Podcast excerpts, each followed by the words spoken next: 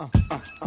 uh, uh. All right, boys, this is this is the O G, original, inaugural, the one and only, the wheeling, dealing, chain stealing inaugural episode of The Extra Point with my boy Tommy, Jones, and Sully. Say what's up, boys. What's up? What's going on? How we doing? How you feeling, Sully? You had a little trouble a second ago. I'm you feeling right. good? I'm hanging in there. You know, I... Uh... I controlled myself. If I was Tony, I'd probably have some veins popping. So I, I'm good so far. I'm good. I'm ready to get I'm ready to get into uh, some some baseball, some N B A. Awesome. All right. So getting right into it, the All-Star Game festivities was over the weekend. It was held in L A. There was absolutely zero energy from the crowd. But let's start off with just the game, a little preview. Uh, what team do you guys think is stronger? You got Team LeBron, who's starting Kyrie, LeBron, K D, Anthony Davis. They got some reserves in Bradley Beal, Andre Drummond, Russell Westbrook, Victor Oladipo, Aldridge, Goran Dragic, and Kemba. And then you got Steph's team on the other side with James Harden, Steph, DeMar DeRozan, Giannis, Joel Embiid, Damian Lillard, Lowry, Clay, Butler, Draymond, Horford, and Kat. What do you? Which team do you guys think is the strongest team? LeBron. A LeBron I mean, team. The team before. I mean, you wish they had the team before. It would have been no question. Yeah, for sure. I mean, it's a shame we don't get to see K P. Uh, no one really misses seeing Love. He's just, you know, the prototypical white white three-point shooter. Get your points, ten points, five rebounds on there. Cousins is really sad. You know, that's a terrible injury. Yeah. The Achilles is probably going to lose a step, but it's LeBron all the way. But it would have. It's going to be a closer game now on the on the positive side, I think. So, yeah, I actually think I might like Steph's roster better now, but I still like Team LeBron to win because I think they got, they got more guys that are going to play hard. I think LeBron's really going to play hard. Yeah. I think Russ always plays hard. Um, Kyrie and K D will be motivated. So I think I think I, I might like the roster on paper better for Steph now with the injuries, but I, I still think LeBron's team eventually wins or ultimately wins.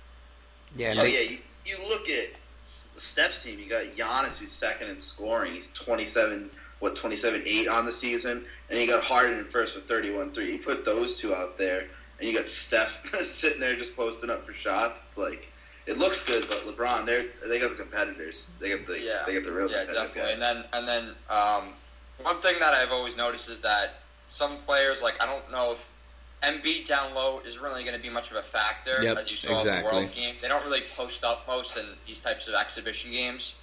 Embiid's probably going to be a little lazy, shooting threes, you know, doing his thing, shooting his shit, process, trust the process. He's going to be he's going to be a clown. It's going to be great, but he's not going to be really a force down low. So it's more like the versatile big men like Anthony Davis that can exactly. step out. The, the Durant's, Cousins, it's, if he was in. So I don't really know how effective he'll be. Um, you know, they got some good defenders on Team Curry. You know, you got Klay Thompson, you got Jimmy Jimmy Buckets, Draymond.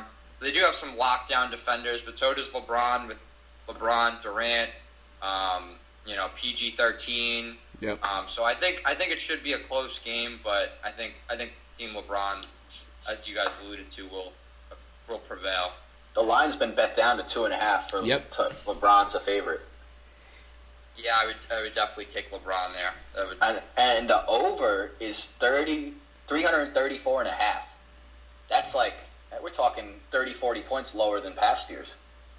Yeah, I mean. So clearly Vegas thinks that this is going to be, this new format's going to put a little pump into their effort.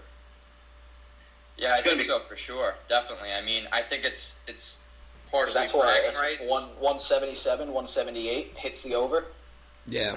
Yeah, and if you and I was checking yeah. up a stat, and it was crazy that no All-Star game has scored fewer than one hundred fifty-five points since two thousand thirteen. And then if you look at Team LeBron, they have five of the last six All-Star Game M V Ps in Russ, K D, Kyrie, oh and God. Anthony Davis. So if you think Jeez. about that, these are guys who perform in this game. They're going to go off. I think it's Team LeBron all the way, all the way. I wonder if Bron thought about that as he as he picked his team. You've got so many t- teammates, former teammates. Like, you got K D and Russ played together for, what, seven years, eight years? Chemistry's still going to be there. You got LeBron. He's Kyrie, played yeah. with, um, who else on his team? Kyrie. Kyrie. Kyrie. Yeah. Oh, yeah, Kyrie. Yeah, the, yeah. Kyrie. Him and Kyrie had the chemistry from just last year. Like, it's going to be cool seeing these guys play together again. Yeah, him and Durant from, obviously, Olympic years, U S A. Um, it should be fun. I'm really looking forward to it, honestly, and I, I don't think I've said that in, like, five years. Yeah, no, seriously. I, all, all we need is just effort. I mean, like, when was the last, like, real great All-Star game? It was that game where it was, like, oh one, oh two, oh three with, like, when Iverson, Carter, Paul Pierce, Kobe, uh, Jordan. Kobe, Kobe, they were all going, yeah. they were when, going yeah. at each other's throats. Um, and the game, the, the final was, like, one ten, one twelve or something like that. And yeah, we wow. had Iver, Iverson smacking the floor on defense at a fucking All-Star game. where, yeah, no. where can we get that? Who who will bring that? Like I said, I think it's it's got to be led by guys like Russ and, and LeBron, and it, and it's got to be more than a lead by example. I like could see you know, Draymond Green bringing yeah, that type of energy. I was just yeah, about to say, I you know, Draymond so. is gonna bring it. Yep. Yeah, I mean, he's a competitor. The, the N B A, they, I mean, it's nice that they made it one hundred K now, up from fifty for the winners, but like this event generates hundreds of millions of dollars in revenue, like in one weekend, um, if you're including all the sponsors and stuff, like. You can't throw a million dollars isn't even like it's like I mean a hundred thousand dollars isn't even a, a game check for some of these dudes. Yep. And like you couldn't just throw them. Uh, each winner gets a million dollars, and you watch how hard that damn game will be played. It'll be like Game Seven of the N B A Finals. Yep, that would be bananas. That would be insane. And it's not even a drop in the bucket for them on what they're totally making on the weekend. Oh, not even close. That'd yeah, be that their. Would, that would definitely it, it, a little a little frugal of the N B A there. But I yeah, do, I, I do, all slap in the face. I do uh, tip my cap to uh, Adam Silver, though. I think he's done a great job, especially trying to uh, spice it up with the new teams. Um, I think what it's going to come down to, what, what really the competitiveness will, will come from, is LeBron picked all those guys. He handpicked them. Curry yep. handpicked all those guys. Why did you pick them? Show me why. Show me why I picked you. Yep. Go out and ball. Sure. Go out and ball for two of the top three players, Curry and LeBron. And if you don't. I, I could see them being real pissed off. If yeah, fourth yeah. Quarter, if someone's not playing defense, if someone's dicking around, I mean, I, they're not going to be happy about it. And these guys don't like each other. Curry and LeBron. Oh yeah. I think there's a, I think there's a respect there, but I, I mean, they're not, they're not texting each other on the weekends. They're, oh no, they're, they're, they're, they're not boys by any stretch of the imagination. So, I mean, I think there's, I hope to see a little competitive fire, especially in the fourth quarter. Yeah, because now that's on that roster's on LeBron and Curry's name. Exactly. They put their name on that. So. Exactly. And I was just about to add exactly what you said, Sully. It's that bad blood between them. And those guys hate playing, like, they hate losing to each other. You look at the last couple finals, it's been them two. You know, the big two names is Curry versus LeBron. And I would guess that they each went to those players and said, look, I'm going to take this one hundred percent serious, and I hope you do too. This is more than just a bullshit game. This is for bragging rights and personal honor. And I handpicked you and. Do your shit. Now, moving on to the odds, the top three guys for All-Star Game M V Ps are LeBron, number one, Russell, number two, and Giannis, number three. Who do you guys see winning the game M V P? With with, with M V Ps like this, especially in like you know Super Bowls and All-Star Games, like from it, from a betting point, uh, I, there's usually not enough value on the big favorites, like you know, like a like a LeBron or like yeah. a uh, Durant, because there's you know there's just so many options. There's what twenty-four possible winners. Um, exactly. So I, I'm sitting at LeBron's plus three eighty. Like, am I really? Do I really think LeBron's got better than a twenty-five percent chance to win M V P? Like, maybe, but I don't know if that's enough to lay my money on. I think I'd rather, you know, ride with a risky, a more risk, someone around like six or seven hundred, plus six or seven hundred. Like even Giannis is plus five hundred. Yeah. Um, Anthony Davis plus six fifty. These are all past winners. Like, it's you know. What's Harden at? Harden is plus four hundred. Mm, it's not great value. Yeah.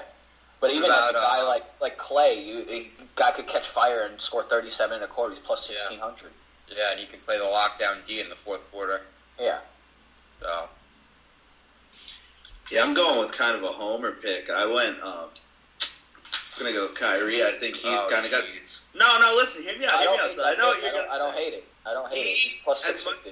And as much as he says. He is, him and LeBron are cool, whatever. He wants to go out there and outshine LeBron on his own team more than anything. He wants to go out there and score fifty points. Like, and if he can, he will. You know what I mean? And if he can, if he can start hitting shots, I think it's going to be a real good night for him. For sure. Um, it's not. I'm just. I'm just busting your balls. Oh, I know. But yeah. But um, I, I think I like. I like. I like K D. I mean, I think he's definitely. He's gonna do it all. I think he's gonna. I think he'll bring it on D. I think, you know, he doesn't want to be the forgotten man. I mean, he's.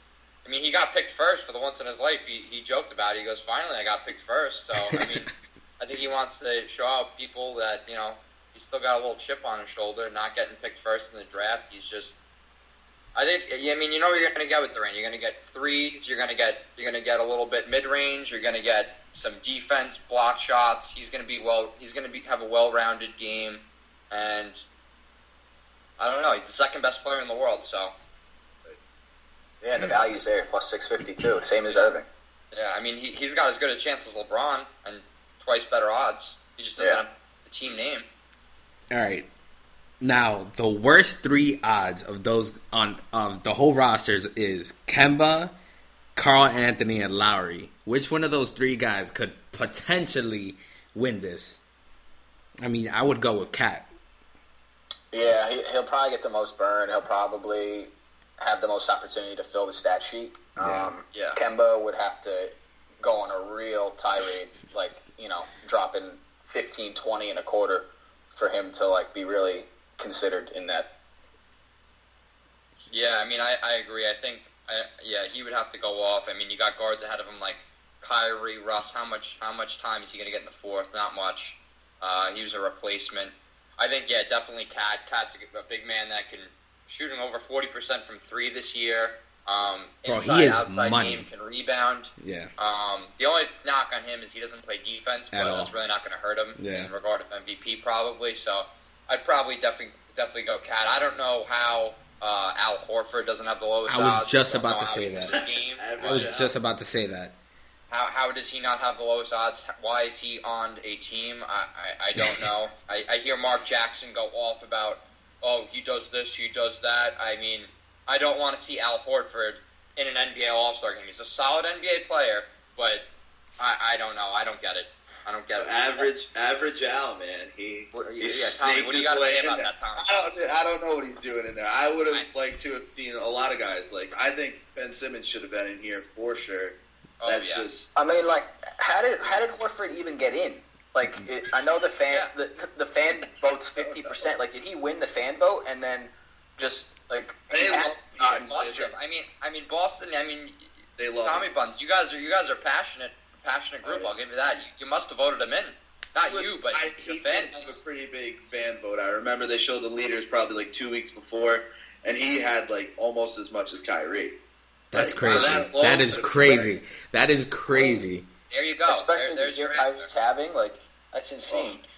Oh. I was so disappointed in New Yorkers. Like, there's fucking eight million of us. We couldn't vote K P in as a starter.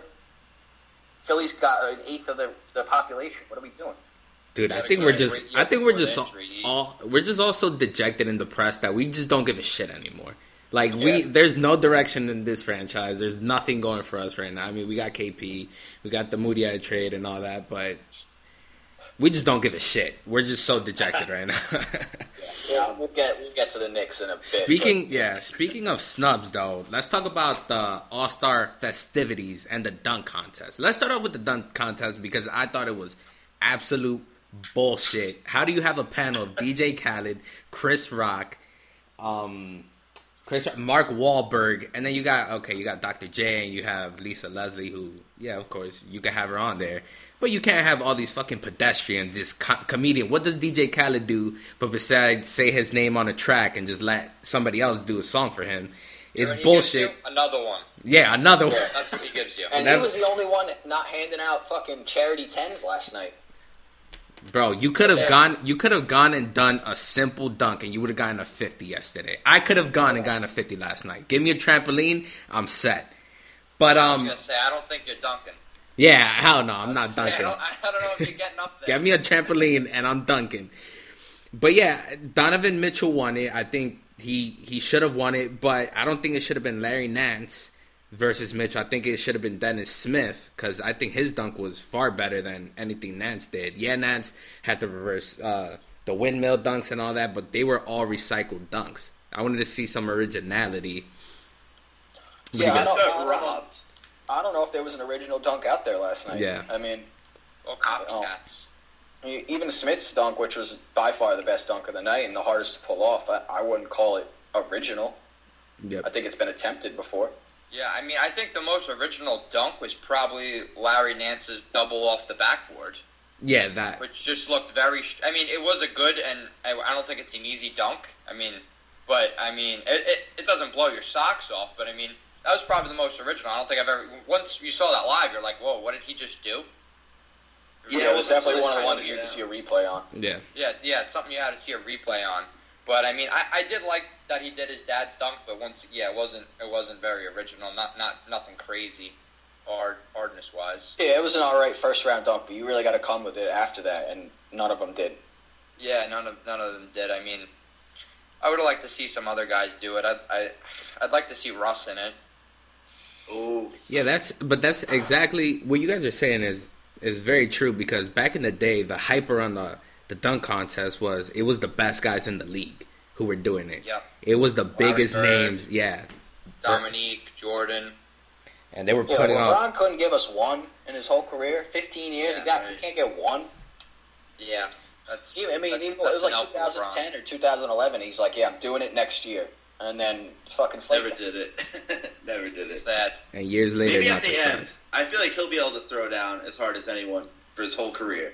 I feel like he's just once he's like done and he realizes he's done winning championships. Like at the end, he'll be like, "All right, let me do this other stuff." I feel like he doesn't give a shit about any of that right now. He's just like, "I want to win more rings." And like yeah, that that's all we want is fucking wizard yeah. Wizards Jordan in the dunk contest. Oh yeah. man, yeah, oh, you're right, you're right. Holy, he's shit. gonna be like thirty-nine. He's gonna be. he's so athletic. Though. He's so athletic. I think he's gonna be athletic until he's super old. Yeah, but I would have liked to see LeBron at like twenty-six. Yeah, oh, yeah, hell yeah. Yeah, like like right before he left for the Heat, like right before he left Cleveland for the Miami Heat, like that's when he was at his peak athleticness, just right. strength, quickness, like that LeBron. That's the LeBron I want to see. I'm sure he'd be way more athletic than almost most in the N B A, but I don't want to see a forty-year-old LeBron, even though he might do it just to fuck with us.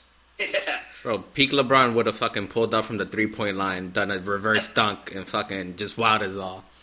Yeah. Yeah, so moving on to the three-point contest, I feel like there's another contest that back in the day when guys like Peja Stojakovic, all the other big names, yeah, you have a lot of great shooters nowadays, but it just doesn't have that excitement that the old ones had. You know, Tobias Harris led off the first round. He had eighteen points, and that really set the standard for the rest of the contest.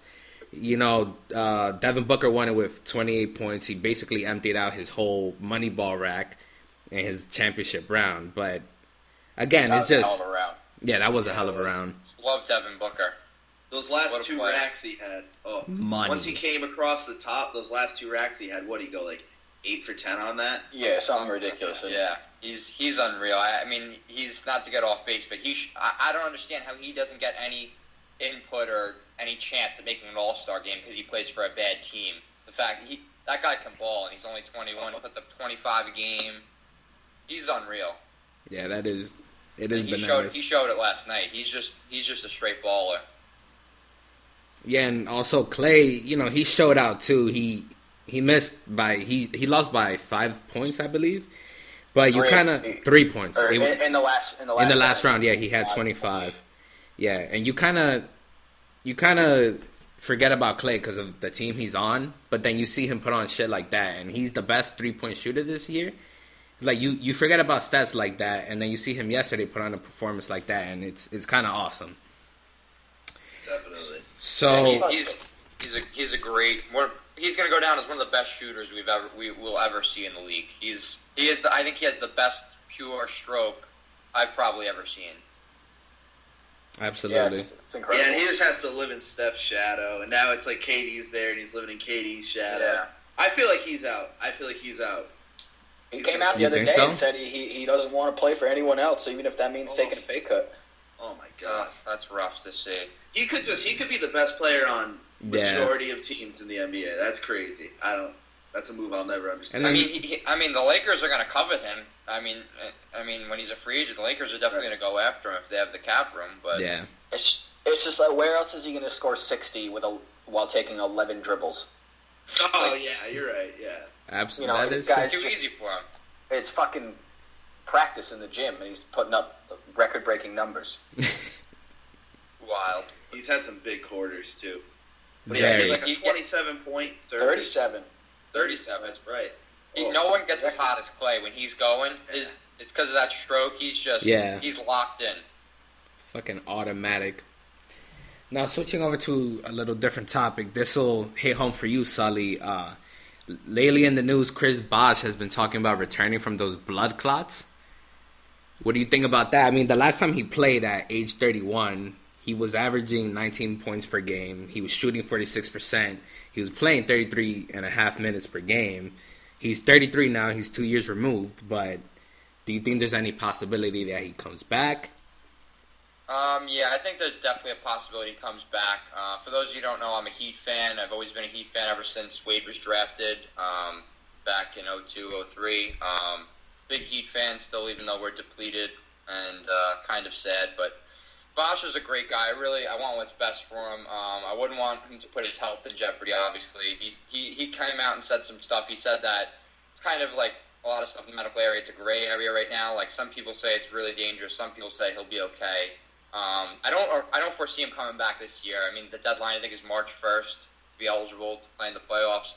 He's not going to play this year. He says he wants to. He sees guys, you know, just lollygagging out there. He, he I know he has that fire to play. I know he can play. To answer your question, I know he yeah. can play. I know he can put up a few play minutes, easily sixteen, seventeen a game, seven boards. He's really, to me, he was the first like star to become a stretch five. I mean, you got stretch fours, but he was like, with, with LeBron, like LeBron wants the, the lane cleared. He he kind of cleared the lane for him, and, and he's the, you know, he became the prototypical stretch five and just knocking down threes at a consistent rate. And, you know, the San Antonio Spurs obviously know that. Um, Yeah, making that, know making, that, making that big shot. Sorry, any Spurs fans, but um, he saved us that day. I mean, he's he's a great player. He's a great guy. I want what's best for him. But I mean, I, I think he should sit out this year and, you know, get some more tests and see if he can make a make a run maybe next year. But I mean, it's a dicey situation because, you know, something like that, blood clots, is something you can't really fuck around with. So I mean, it's it's tough. I'd love to see him out there, but it's probably not the best for him. Dude, his transition to be able to handle himself as at the five was such an understated part of that four years in Miami for that team.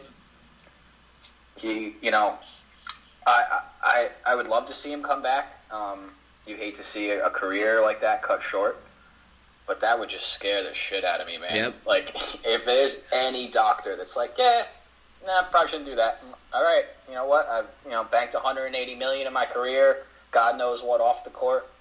Um.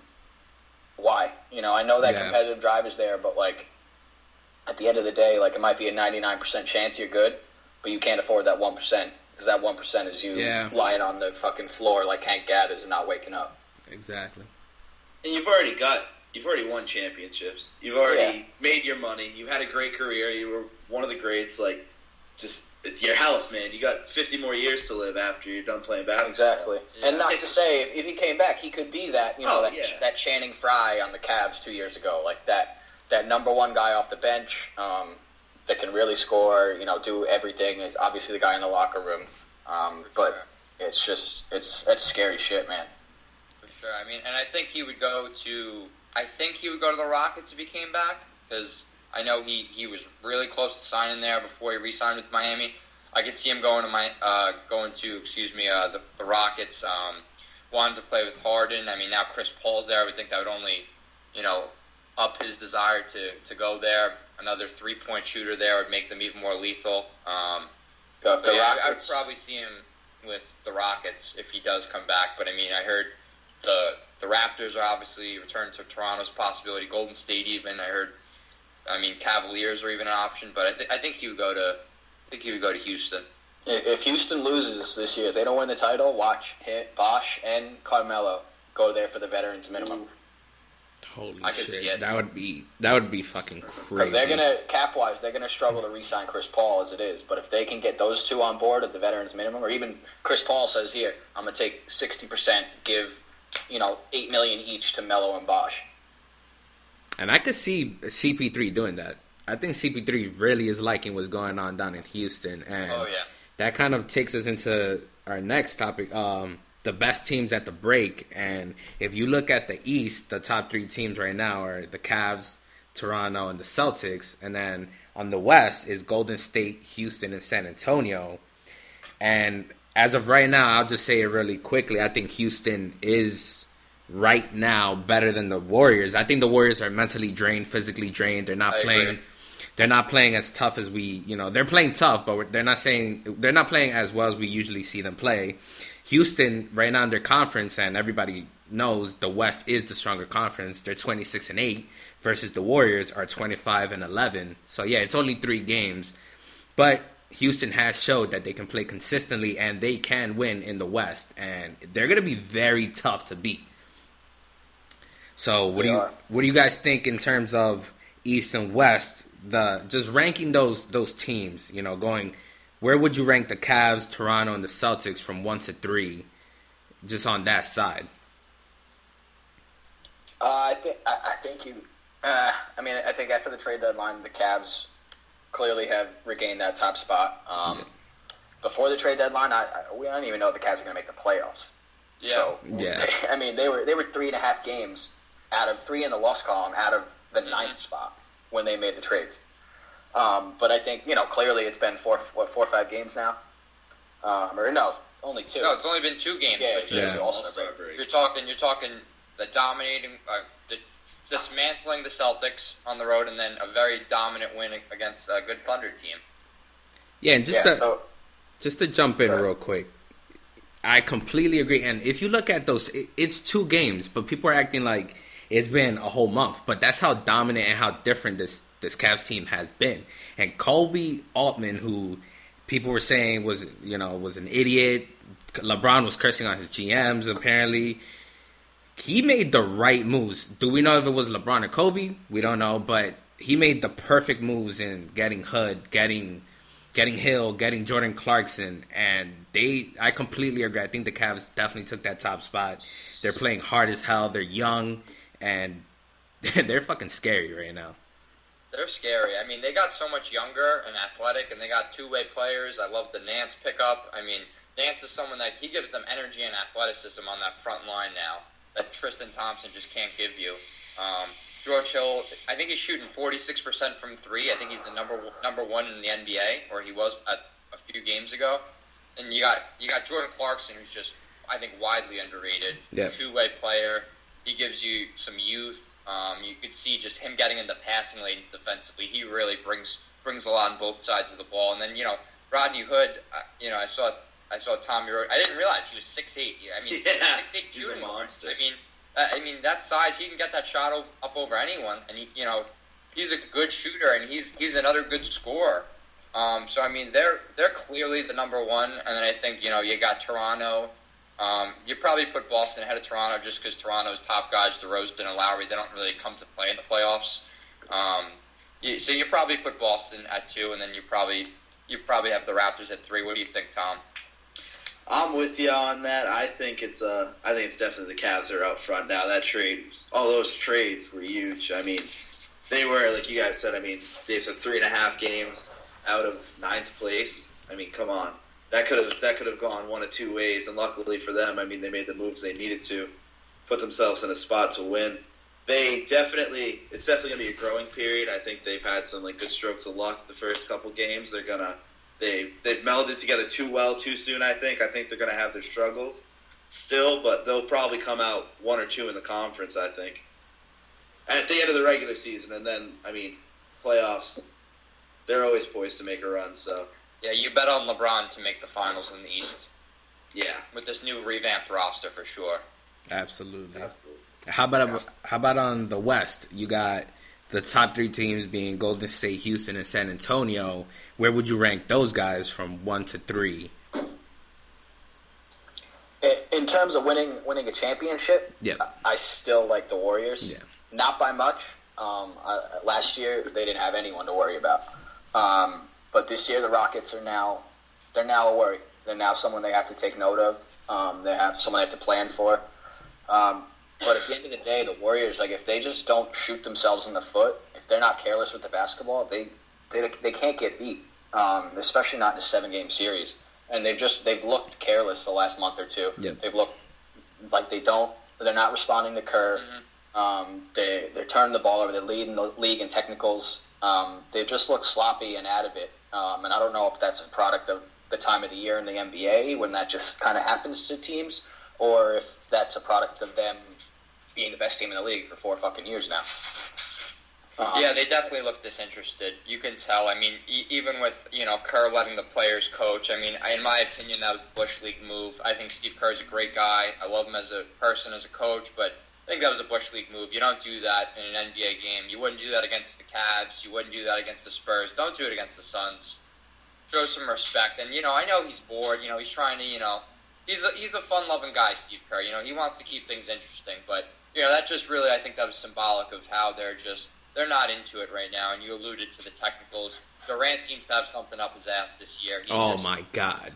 I don't know what's going on with him. He's a great player, obviously. He's the second-best player in the world, but something's wrong with him. Draymond, and Draymond. But, I mean, the Rockets, I mean, you know, I think the Rockets, I would take the Rockets in seven, but you said they can't be beat if they don't turn the ball over. I say the only reason the Rockets do have a chance is because they have that puncher's chance. They have so many three-point shooters. You talk about, you know, Ryan Anderson, Eric Gordon, who's improved his, you know, drive to the basket now, become a more, uh, a better scorer. I mean, you got Harden, obviously, Capella rolling to the rim, who's really improved, one of the most improved players. I I love the two additions with Ute and Tucker, two guys that give you toughness and defense as well as can make the three-point shot. I thought those were two widely underrated moves that no one really talks about. I hear Q B Brown talk about it a lot, actually, but... Um, okay, these guys are kind of the great guys that don't really don't, they're not sexy players. They don't get the attention, but they get so they got some defense now. I mean, obviously Chris Paul makes them so much more dynamic. Um, I mean, I, I forgot what I don't know what their record is, but with with Paul, Capella, and Harden, I think they have two losses on the year. It's absurd. They they yeah. with those three, but there's those three guys on the court. They're like. twenty-something and two. It's like they're like twenty-three wins and two losses. It's absurd. They they have something that works. I think I think whatever you do, it's it's obviously Houston and Golden State, one A, one B, regardless. That's a toss-up at this point. Yeah. But, it, it, you know, it's kind of crazy. The Spurs are sitting there at three without Kawhi. I think it's a testament, testament to just pop. pop and system. But I don't see them as a threat. I really don't. I even see the Timberwolves as more of a threat if they can – start pushing things to transition and pick up their defense. I don't see San Antonio as that too old as that threat. I don't. What do you think about that?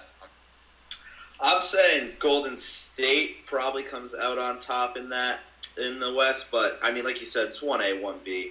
It's going to come down to them at the end. I mean, I don't see any other teams in the West beating either of them in a seven-game series. I think though the Spurs.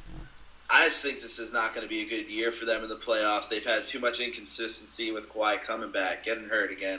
You just, you're without the centerpiece of your team, really. I mean, that's just not looking good. I think in the end, I could see O K C doing some damage in the playoffs. If Paul and Russ can get playing well together, you got Steven Adams, who's been having pretty, pretty solid last couple months. I mean, they can get it together and shut down defensively. I think they could, they could probably get to the quarterfinals. Or semifinals, semifinals, not quarterfinals. Yeah, yeah, okay. Semifinals. Yeah. I agree. So you mentioned making a five, six game series with either Houston or they could probably win a game against each of those teams, Golden State or Houston, but yeah, they're they're not at the level. I actually like Minnesota. Yeah, I was just about to say what do you guys think about Minnesota? It might be a year early, but if we're talking third spot, like like we, we touched on San Antonio, um, they're there, but they don't. It doesn't seem real because yeah. of the absence of Kawhi. Um, and O K C, like, you know, they, they got their three guys. They got Adams playing a career year, but their bench is, is not what the Timberwolves is. Um, right. The Timberwolves, I mean, like, they got Jamal Crawford's coming off their bench is better than anyone the Thunder have, and he's thirty-seven. For sure. And that Roberson injury is big. Don't don't let yeah. don't let his free oh, throw uh, terribleness at the free throw line get to you. He is a great defender, and they're going to miss him defensively. Yeah, I just I like Minnesota in a seven-game series over both San Antonio and O K C. I, do I mean, too. obviously, if they're in the top four, they're going to have to go against Houston and Golden State in in round one. Um, but you know, even if they're two, three, or four, um, so it's it's going to be it's going to be tough. Or round two, sorry, they'll have to go against them. But you know. I just like them to go farther. I think they can give. They got more of a puncher's chance than O K C or San Antonio. And adding, yeah, I would agree with that. Adding in there, Dave, to even further enforce your point, they're twenty-seven and ten in that conference, so they can win in that conference as well. They're not. They're not like a pushover. They're not. You know, anybody you could just walk in and beat. And in comparison, the Thunder are only eighteen and seventeen. Against their conference, so I could, I absolutely agree. I think the Timberwolves could beat the Thunder in a in a series. Yeah, and let's just let's cut the you know Tibbs is miles better of a coach than Billy Donovan. Absolutely, oh, for sure. Yeah, you want you want you want Tibbs. You know, you want Tibbs calling up your plays. You don't you don't want Billy Donovan. I mean, I don't I don't know how great of an N B A coach he is. I'm not sold yet, but I, I mean, think Jimmy Buckets is really. Year. Yeah, he, Jimmy he Buckets is really taking this team to the next level. I mean, they always have the talent, but Jimmy's Jimmy's bringing it on offense. He's bringing it defensively. I mean, he can pass. He's really, I mean, he's just a likable guy, and he's really he's been the uh, he's been the guy to take them to the, from that a non-playoff team to now a contender. Absolutely, yeah, it's crazy. I, I mean, how like his arrival has how quickly it's made us forget about the existence of Andrew Wiggins. Yeah, he's yep. Wiggins, so he's true. Just, he's that just, is so he's just true. A scorer. That's that's all he is at this point. Yeah, and he was so like elite defensively coming out of college, and it's just like not there anymore, which is so rare to see on the defensive end. It's usually one of the traits that translates the quickest to the N B A. Yeah, I mean we're not talking about a rookie or second year player. What is this Wiggins' fourth year now? Oh, yeah, I think so. I think fourth it's his fourth fifth. year, right? So I mean the yeah. defense. Normally, young players they struggle their first year or two. You know, with the strength, size, quickness, but I mean, I mean, he's in his fourth year. It's it's no more time for excuses. He's been very disappointing on the defensive end, and he doesn't really bring anything to the table other than you know rebounding or you know passing the ball. He's just a, he's just a scorer. That's it. Yeah. And what other team? Looking at the East, I know we we're talking about some bubble teams on the on the West that can you know make some noise. What about the East? You got the Wizards at the four spot right now. The Pacers at the five, the Bucks at the six, and the Sixers at seven. All teams that are within two games of each other. And the Wizards right now, which is surprising, they're playing very good basketball without John Wall.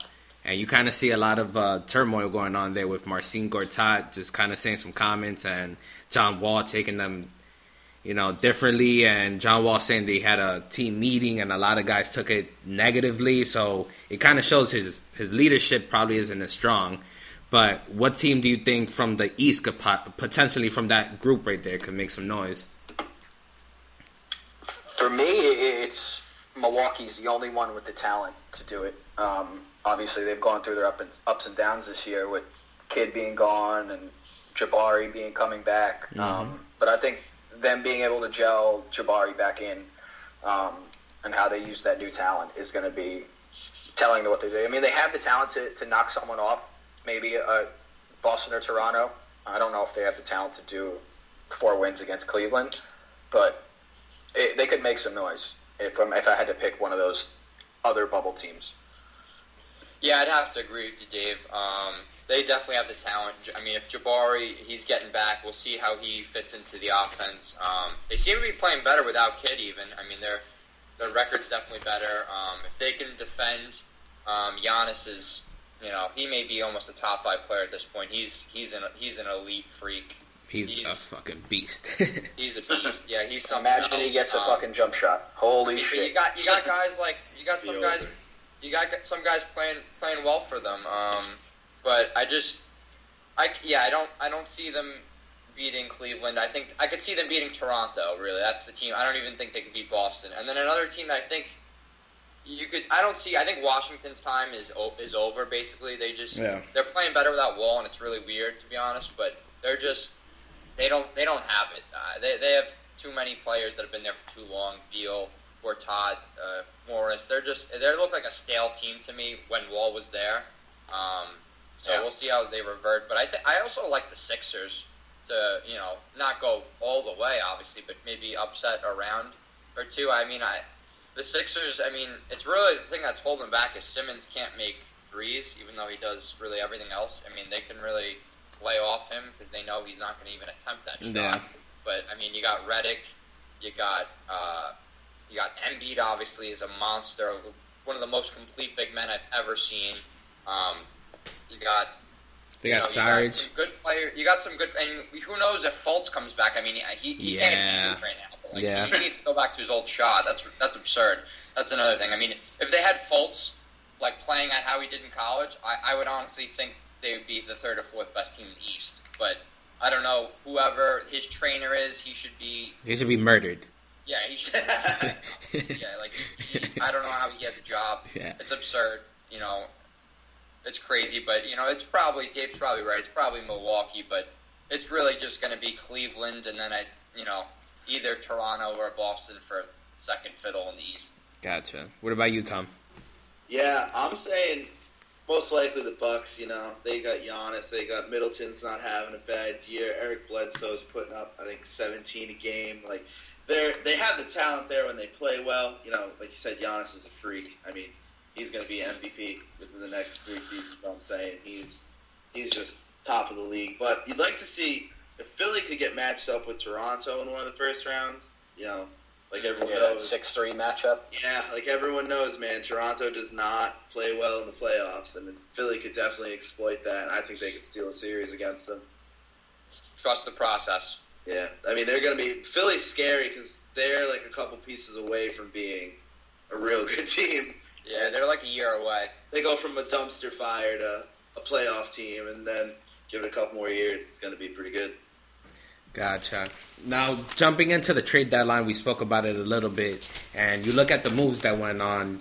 The Cavs traded I T, Fry, their own first pick, which was very savvy. They got Jordan Clarkson and Larry Nance from the Lakers, giving the Lakers the cap room availability with two expiring contracts, and they'll be able to sign two max free agents this year. The Cavs got younger. Then the Cavs got Hill, Hood, Hill and Hood from, and then Utah gets Derrick Rose, which they waived, and Jamison Crowder. Then they sent Joe Johnson and, and Shumpert to the Kings. Joe Johnson's obviously not there. Then Wade gets sent back to Miami, which was awesome. You know the storyline. He's probably going to retire after this. So what what did you guys think? I know you guys wrote an article about it. What did you guys think about all the moves that went on, and what was the best or the most surprising moves in your opinion?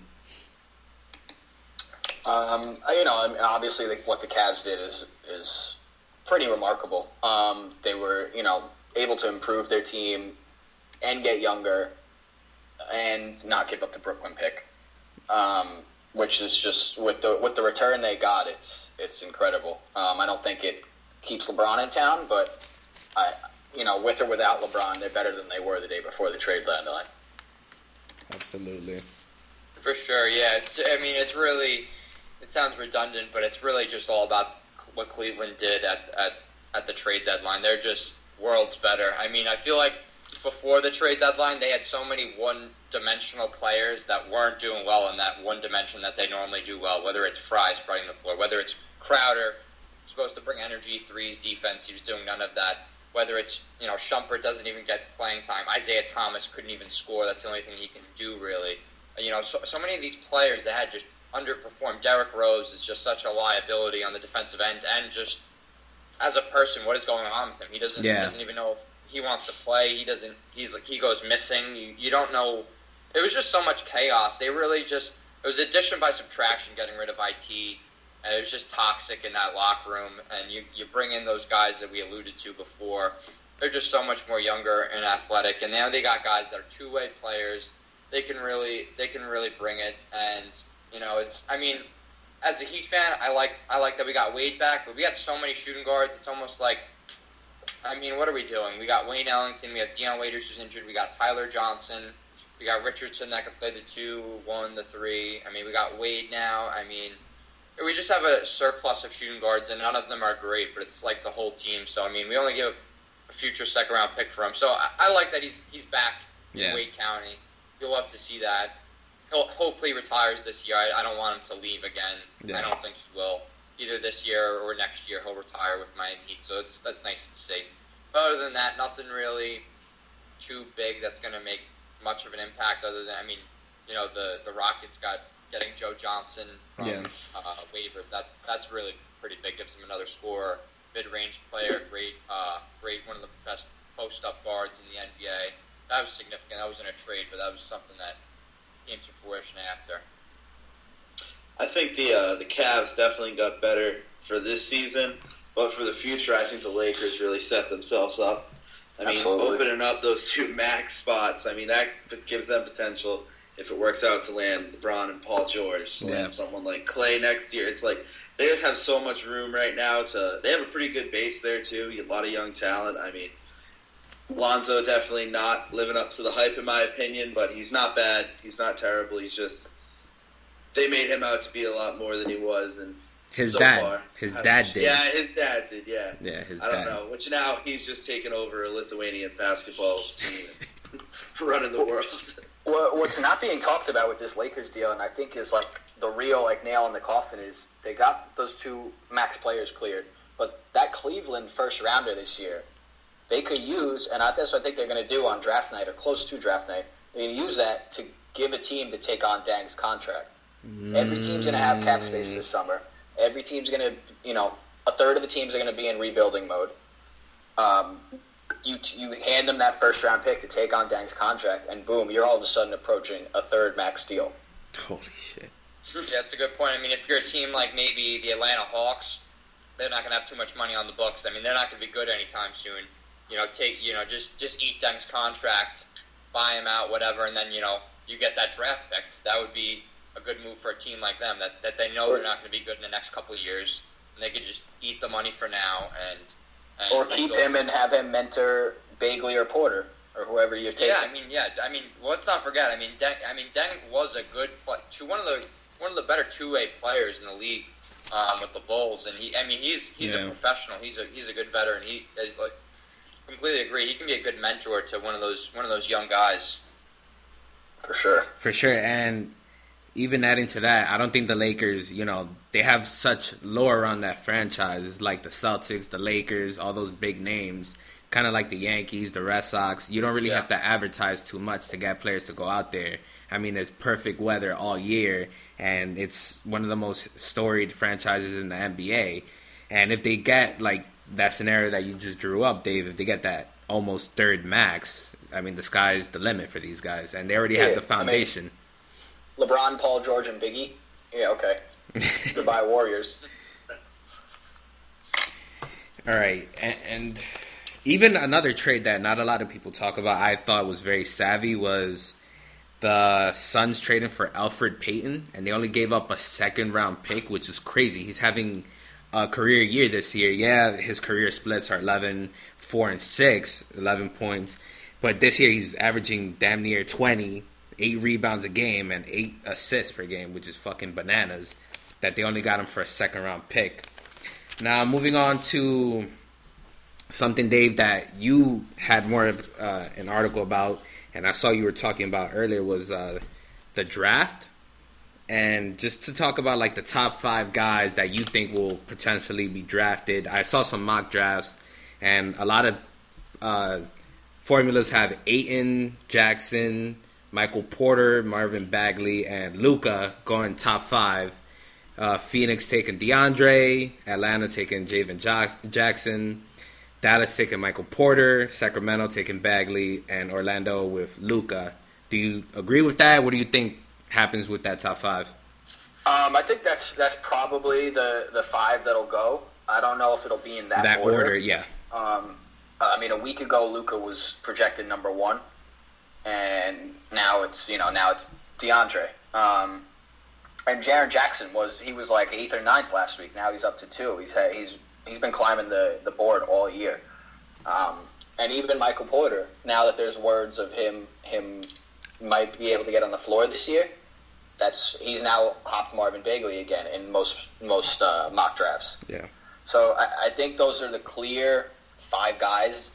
Maybe you see someone like uh, Mo Bamba or Colin Sexton drop up into that or come up into that um, if they have a good tournament.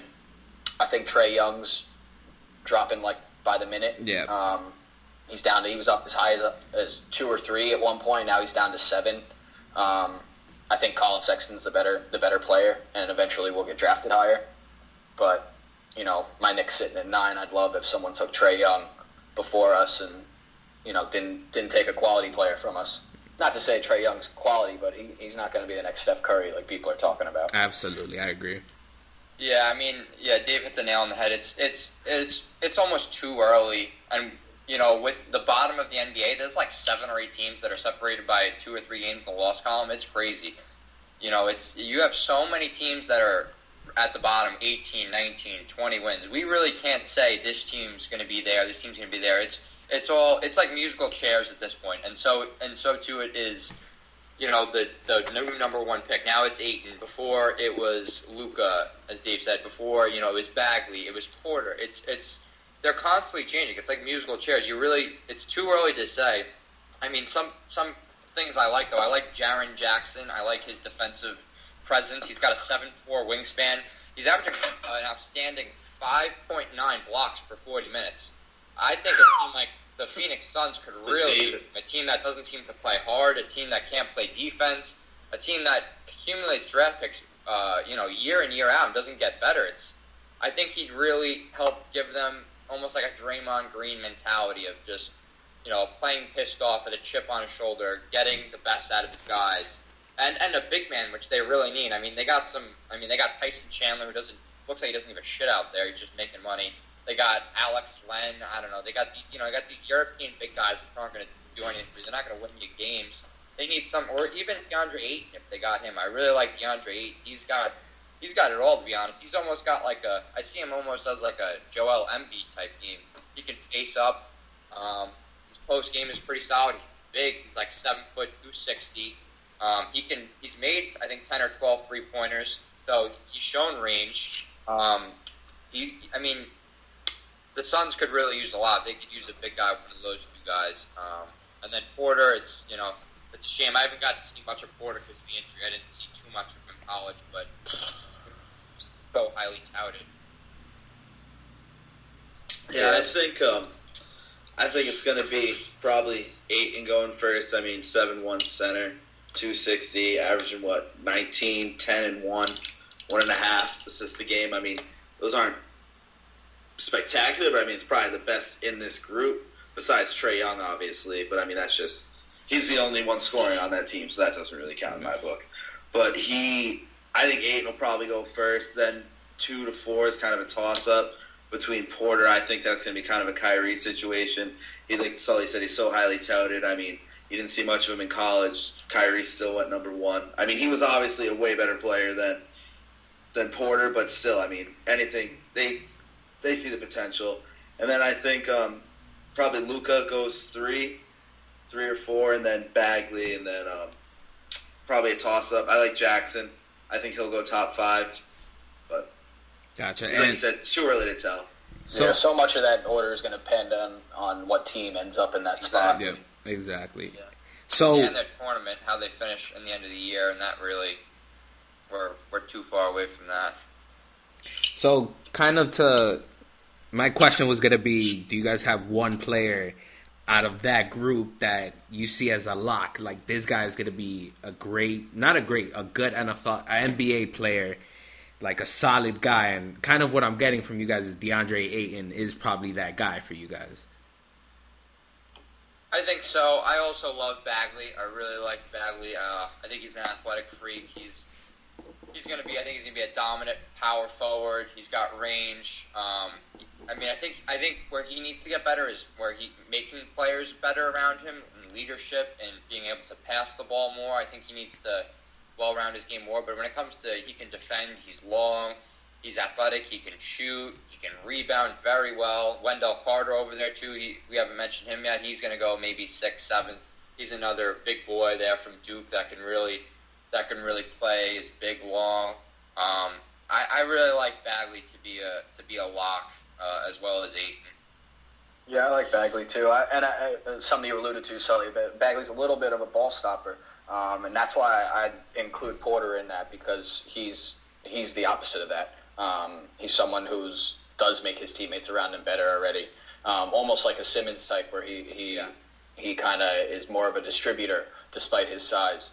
Um, but yeah, I, I think you know Bagley, Porter, all those guys are just.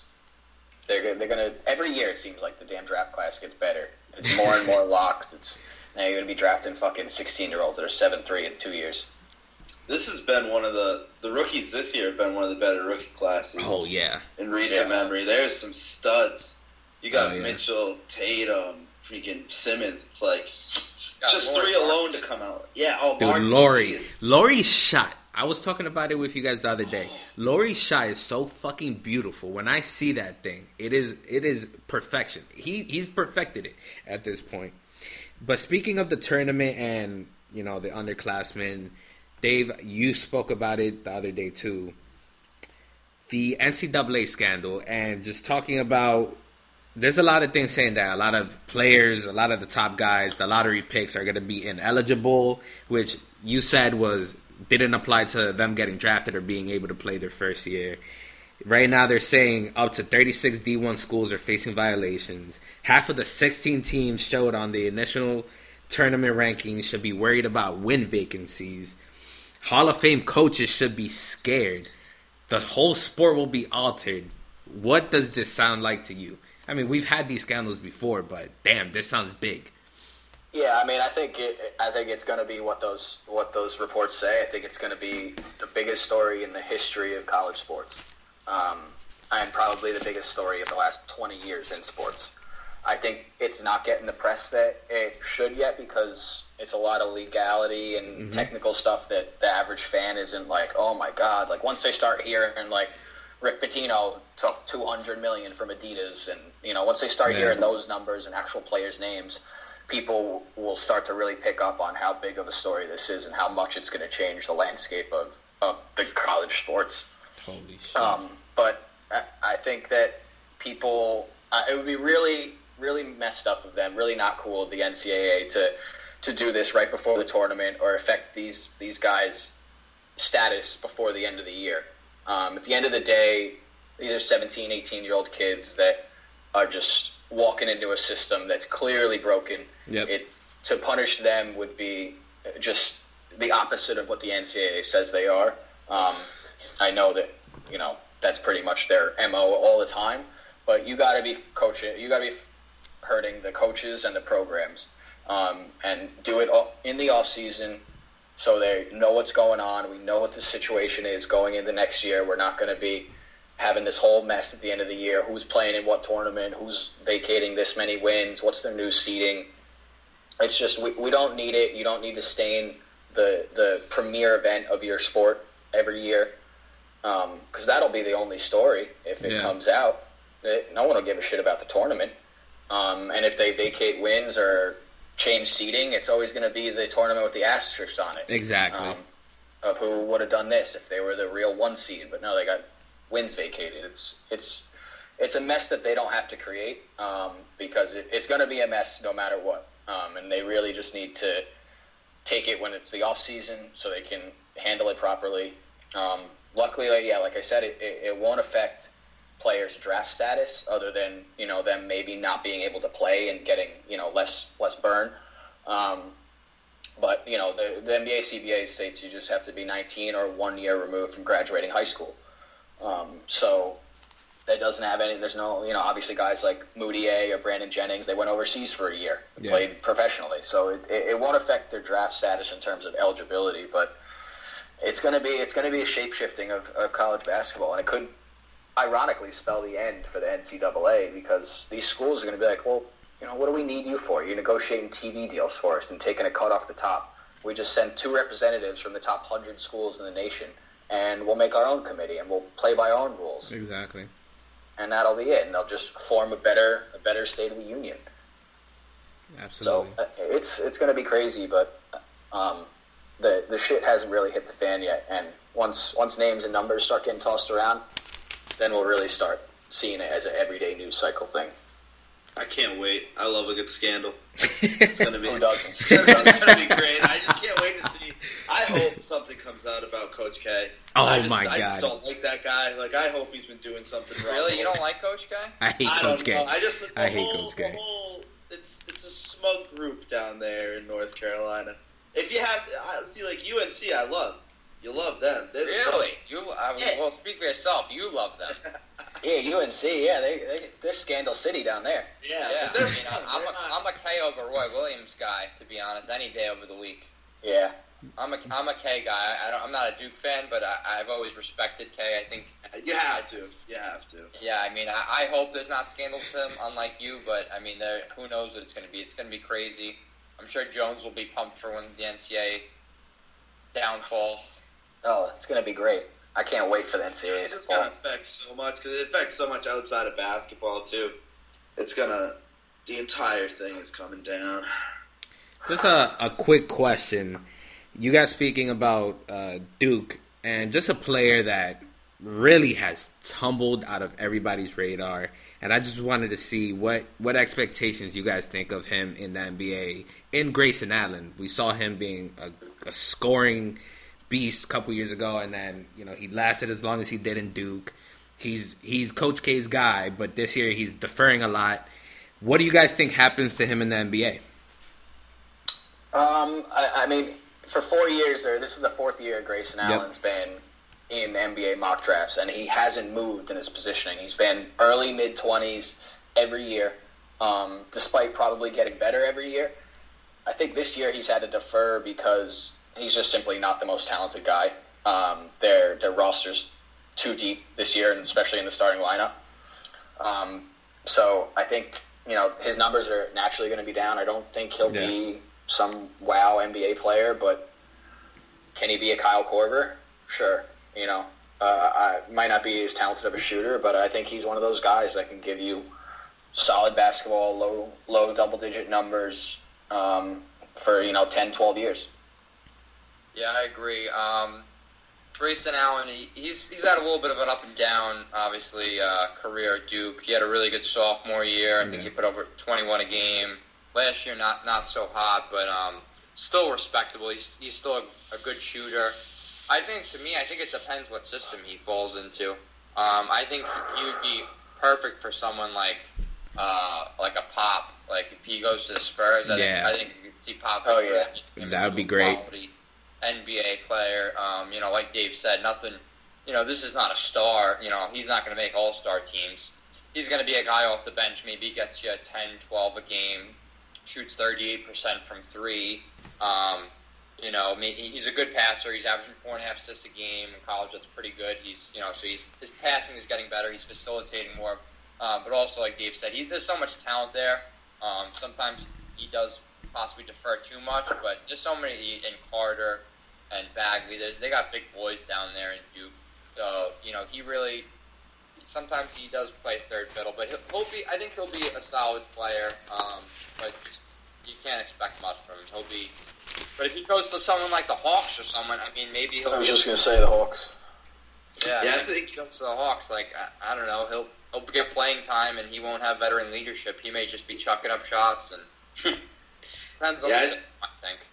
Yeah, I was going to say the same thing. I think he needs the right system and the right coach to do anything in the N B A. I mean, he could, like, I just feel like he's going to fall fall between the cracks if he goes to a team with no real organization to it, bad coach, bad players surrounding him. I don't think. I think if he ends up in a team like Atlanta or like Sacramento, I think that would be bad for him. He needs somewhere established. He needs. I see right now, I mean, on this, it's projected the Bucks have the pick that would take him. I mean, that wouldn't be a bad spot to end up in if they could get a good coach in there. Yeah, the coaching tree is going to be interesting this offseason. Definitely. All right, speaking of off seasons, we're going to move on from the N B A, N B A draft, N C double A. We just gave the our listeners a very comprehensive uh, guide or insight into all these sports. We're going to move over to the M L B right now. We're, Let's go. We're inching closer to the season. And I just want to start off with, you know, what's going on this offseason? It's been so slow. You know, the J D Martinez standoff with the Sox is not being reported that their offer was closer to one hundred million dollars than one hundred twenty-five. You know, Scott Boras holding out his free agents from, from spring camp. He's asking for these huge contracts. What do you guys think is going on in terms of – what do you think about this offseason is really the question. It, it started with such a bang. I mean, we're, we're hitting – winter meetings hit early December. You have the Marlins starting selling off everybody, Stanton to the Yankees. Like, we were in for a real rowdy offseason, and then we just hit a wall. And no one knows why, I guess, besides Scott Boras. Um But it's not just his clients. It's people across the board are just sit, sitting back and waiting. I mean, spring training has started, and you have huge names that are unsigned. Yep. That's, I've never even heard of that past New Year's, let alone spring training. It's it's. I think that, you know, the bubble has kind of burst on outside of elite talent in the majors, given the no salary cap structure. Um And people are just trying to get under that luxury cap. They're tired of analytics are playing too big of a role, and yeah. people are getting the same success for cheaper. And I think teams are really trying to, you know, follow that lead now. Yeah, I mean, they're offering him five, J D five years, one hundred ten million dollars. They could offer him more. It's not like they can't afford to pay him. I think their biggest concern is getting into another big contract yep. with a player. Spending one hundred fifty million dollars on someone and having it be a bust. It's, it's they're worried about it. They know the fans hate it. The fans are pissed that these guys are getting paid that much. And have a guy like Price who go out there and has two subpar years. I mean, you're paying him thirty million dollars a year. They're worried about it. They offer him any more than that, it's going to get into that territory. I mean, this ends up being a little over twenty. Ends up being like twenty-two a year. I, I think that's what he's worth. I think Boras is kind of really messing this situation up. He's really holding him back, and I think this is going to dip for him. I think if he doesn't have a better offer than that, obviously, he needs to take this while he can. yeah. I, I mean, I and what, Martinez, what, a bet, at best a two-tool player? You know, oh, he's got two great tools, but, I mean, let's be honest here. Yeah, you're he's not, not bringing it defensively. He's he's he stinks. Defensively. Yeah. He stinks. Yeah. yeah. He, He's gonna he's gonna hit. He can hit for, you know, average a little. He can hit for power. You know, he can drive in runs, but that's pretty much it. And, you know, to piggyback off you guys, I really, you know, it, no one really knows. But if I had to, you know, say anything, just the one reason, I'd say Scott Boras is, you know, he's got the main guys. He's got the Yu Darvishes, the Arrietas, the um, you know, the J D Martinez, and, you know, I think he's just quite frankly overvaluing his players. And like Dave said, with The, the analytics, I think that definitely plays a part. I mean, we have new statistic before, which is wins above replacement, and, you know, that really kind of tells you how much a player is worth with offense and defense. You know, I know some guys aren't huge into it, but, I mean, it's one of the best statistics we have to gauge a player's value. Um, you know, you see guys like Mike Moustakas. He had, what, thirty-five or thirty-six home runs last year. Um And you'd figure, oh, you know, he's going to get six figures, one hundred fifty. But his WAR says he's only one point eight um, wins above replacement. So less than two games a year he'll make for you. So are you really going to spend all that money for someone like him? And, you know, teams are getting smarter. Like Dave said, they're not going to, because they have these analytics now to go by. So, I mean, that's why you see someone like a Mike Moustakas still out there. And, you know, with J D, he doesn't play defense. And if he is in the American League, he's going to be in D H. You're going to pay a D H two hundred million dollars? Of course you would. So I think Boras is really over, and I think I think Boras is going to lose out. I think I think some players. I wouldn't be surprised if a player, if one player left him as left him as like just got a new yeah. Game, in terms of representation, these, these you're telling me these players are going to go into March, April, and while other teams are playing, while baseball is going on, they're not going to have a job. That's not going to happen. They're not going to not be. J D Martinez is not going to be not signed in April. Like yeah. he needs, like Tom said, you, you need to take whether it's maybe meet in the middle ground, maybe one hundred twenty-five million dollars, one hundred thirty million dollars, maybe maybe because they want at least one hundred fifty million dollars. Boris wants at least one hundred fifty million dollars. You, you know, maybe meet in the middle at one hundred twenty, one hundred thirty, but it's it's it's getting a little ridiculous right now. And I mean, you saw. I mean, I even thought Darvish got a little overpaid. I mean, Darvish is a guy that doesn't. What do you get? one hundred twenty, one hundred something million. Yeah, one hundred twenty, one hundred twenty-five. Like, yeah. He's a guy that doesn't. He isn't clutch, to be to be frank. He he, he comes up small um, very often. So when the moments when the moments. Uh, The brightest, when the lights are the brightest. Yeah, sorry. Yeah, yeah. When the when the lights shine brightest, he really doesn't come to play. So, um, I don't know. I mean, I I'm just as a Met fan, I'm I'm I'm hoping the Nationals don't get Arrieta, but it's like I don't even know where Arrieta is going to go. It's still top names that are yeah. just. It's just like they're just like no one knows what they're doing right now. It's like or, or they're, they're, Boris is whispering in their ear, you know, keep stay out, stay out of this. We got it. And he's like, I want to play because think about this from a. Another point of view, it's like these guys need the reps in camp. They need these reps to, you know, yeah. if they just come back, they could get injured. Yeah, I mean, yeah. and it, know, they need those reps. The, the you know they need to get involved with the organization, the team, their teammates. They need to get in their routines, exactly. Especially pitchers, to me. Was so it? and and just to just to add one quick thing, Sully, I completely agree with in terms of getting into rituals because you see a lot of players. The first month of baseball that they stink because they're not they're striking out a lot because they're not in the rhythm of things. Even if you look back at a guy who's not in the league now, Mark Teixeira had historically bad first months. Oh, it was embarrassing. Historically bad. But once he got into the rhythm of things, and he was even at spring training, but when he gets into the rhythm of things, you see guys catch on. And yeah. I completely agree. You cannot have a guy miss spring training or the first part of the season just because Scott Boras is asking for twenty to thirty million more dollars than they're worth. And you even see it, not to go, you see it in the N F L with Le'Veon Bell. That yep. Le, Le'Veon Bell was not himself the first three or four games. Mm-hmm. But yeah, then he, he really didn't turn it on. Once, once it was fifth, sixth game, then he starts becoming a more potent receiver. He starts, you know, bursting off these big runs. We see the Le'Veon Bell, the patient Le'Veon Bell we know. He starts having big games, two touchdown games. You know, the first few games, he was just looked like, you know, a so-so back, and then he became back to his elite uh, elite stance once he really got those reps that he needed. So, exactly. I mean, I don't know. I, I hope these guys get signed soon because it's kind of uh, – the league's a little bit in a disarray right now, but I don't know. Boris needs to come back to reality. Yeah. Maybe they take one-year deals at some at a middle-tier team instead of, you know, just to prove themselves. But in baseball, that's like – that's so much so much more rare. And yeah, risky, I mean, too. We just saw, what's his name, uh, Hosmer. What did he get, eight years last night? Eight yeah. years, one hundred forty-four million dollars. I think that's a fair deal per, per year, to be honest. Um, but the length is just crazy. Eight years is... How old years is, is eight years? For, for baseball. I'm sorry, Tom? How old eight is Eight years he? Is a lot for baseball. Yeah. Like, these teams are getting smarter. They don't want to have the long, long-term deals and have players... Like, like you know, the Yankees got burned with A-Rod at the end, or, you know, teams, or, you know, Pujols at the end of his career now with the Angels. Teams don't like to have these eight, ten-year deals, so yeah. I was a little shocked Hosmer got eight years. Hosmer is twenty-eight, by the way. Oh, so, so yeah, thirty-six. thirty-six, wow. I didn't realize Lorenzo Cain was already thirty-one. Yep, he's thirty-one, and yeah. Moustakas is twenty-nine. Yeah. J D's thirty. Yeah. So that's like even a five-year deal. You're locking him down to yeah. thirty-five. A lot can happen. Yeah, it's true. A lot can happen. You can fall off a cliff next year. Like exactly.